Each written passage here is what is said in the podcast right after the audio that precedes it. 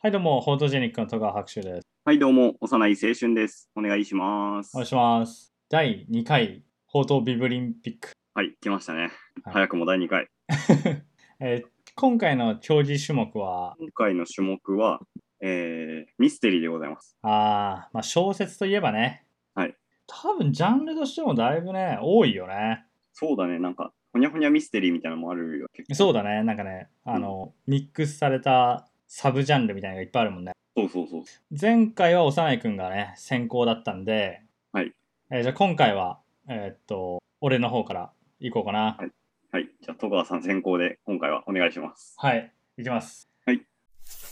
私が、えー今回ね、紹介するのは、湊かなえの白雪姫殺人事件っていうやつね。まあ、湊かなえは結構ね、有名だと思う。えーっと、まあ、告白とかそうだったね、確か。で、えーっと、俺が他に読んだやつだと、えっと、ユートピアっていう、すげえ紛らわしい名前の書籍があるんだ あのね、トマス・モアのユートピア混ざるんだけどね。あのー、湊かなえの小説、まあ、いくつか読んだんだけど、まあ、正直、まあ、ユートピアとかを読んだ感じは、あんまり好みのタイプではないと思ったの。で、なんでかっていうと、えっと、ミステリーだと他にあの結構好きなのは、まあ、今回もね選ぼうか迷ってたんだけど東野圭吾とかあののガリレオシリーズとかあと科学探偵キュリーとかねあのちょっと科学系のなんていうのかな、まあ、探偵もの。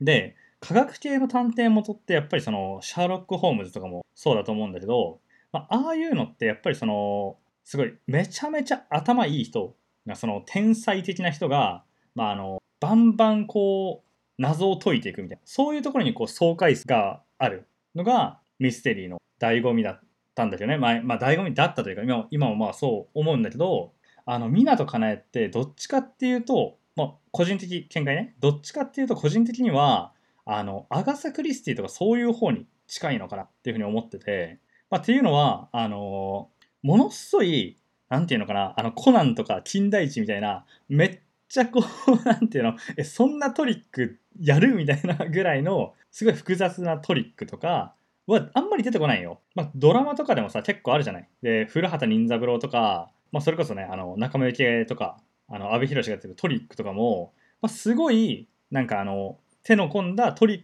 クを暴いていくっていうのにまあ面白さ面白さをね感じる部分があると思うんだけどあの湊かなえのやつってあのかなり、まあ、ミステリー用語で言えば、えっと、ハウダニットっていうのかなあの動機の部分をすごい強調してるというか重視してる作品が多いと思う。で特にこの白雪姫殺人事件っていうのは、まあ、動機もさることながら、えっと、それをね暴いていくというかそれがこう、まあ、暴いていくわけじゃないのかそれがこう明らかになっていく過程っていうのが、まあ、すごい、えー面白いなって思っててあのこの、まあ、あんまりね、まあ、ネタバレにやっぱりなってらない範囲でしか喋れないけど、なんていうのかな、現代っぽい事件というか、まあ、現代がね、舞台なんで、あの、SNS 上のやり取りとか、まあ、ブログとかがね、出てくるんだけど、でそういう、あと、まあ、週刊誌とかが出てくるんだけど、それが、あの、本の小説の後ろの方に、あの、関連資料っていう部分で、まあ、紹介されてるのね。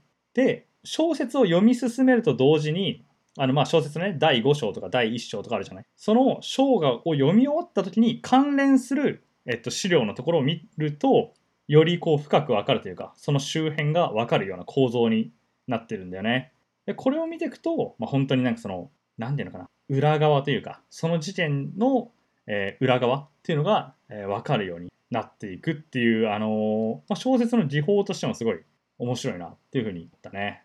まあ、湊かなえのやつはそうさっきも言ったようにこう動機の部分をこう重視しているような感じもするんだけどあと推理小説というか、まあ、推理小説とは言わないのかな。ミステリー小説の中でも、まあ、やっぱりなんていうのかな人間関係とか,、えーなんかそういうのに、えーフォーカスを当ててるなって思うのと同時に今回のこの白雪姫殺人事件ではちょっとこう SNS とかブログとかっていうのもそうだしあとその文体が、えー記者が取材をしてえー、とその取材工程で、まあ、どんどんね謎が明らかになっていくっていうこう過程なんだけどまあそういうので結構その登場人物各登場人物のちょっとこうなんていうのかな人間臭いというか、まあ、ややこうダークな面が見えてくるっていうのがなんかすごい面白いポイントかなと思います。ということで、えー、湊かなえの白雪姫の紹介です。はい、ありがとうございました。はい、あはあの論文の発表みたいな。はい、ありがとうございました。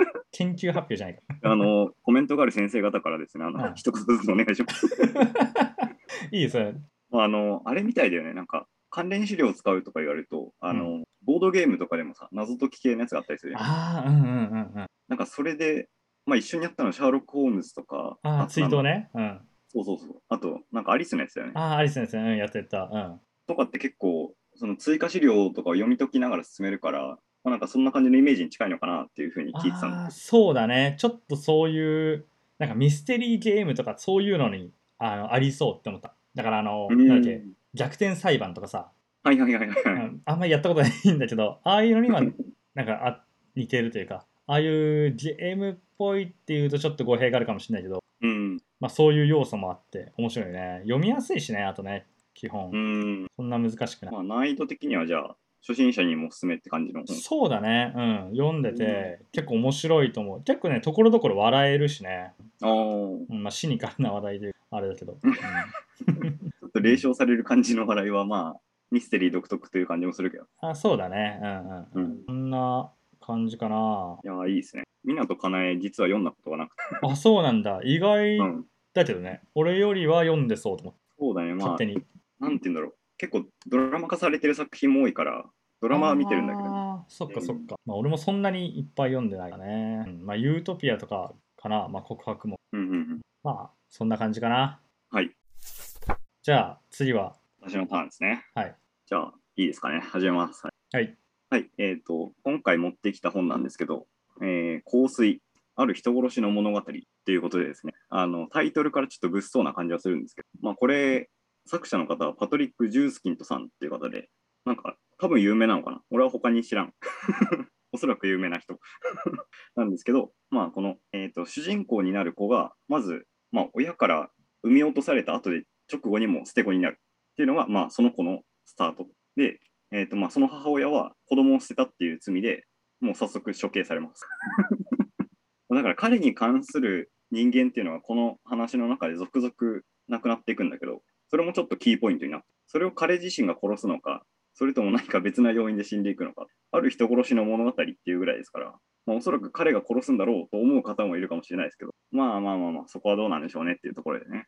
まあ、ただ、あの最初の母親みたいに、赤ちゃんの状態で母親を殺したわけではなくて、誰かがさばいて殺す、そういったことももちろんある。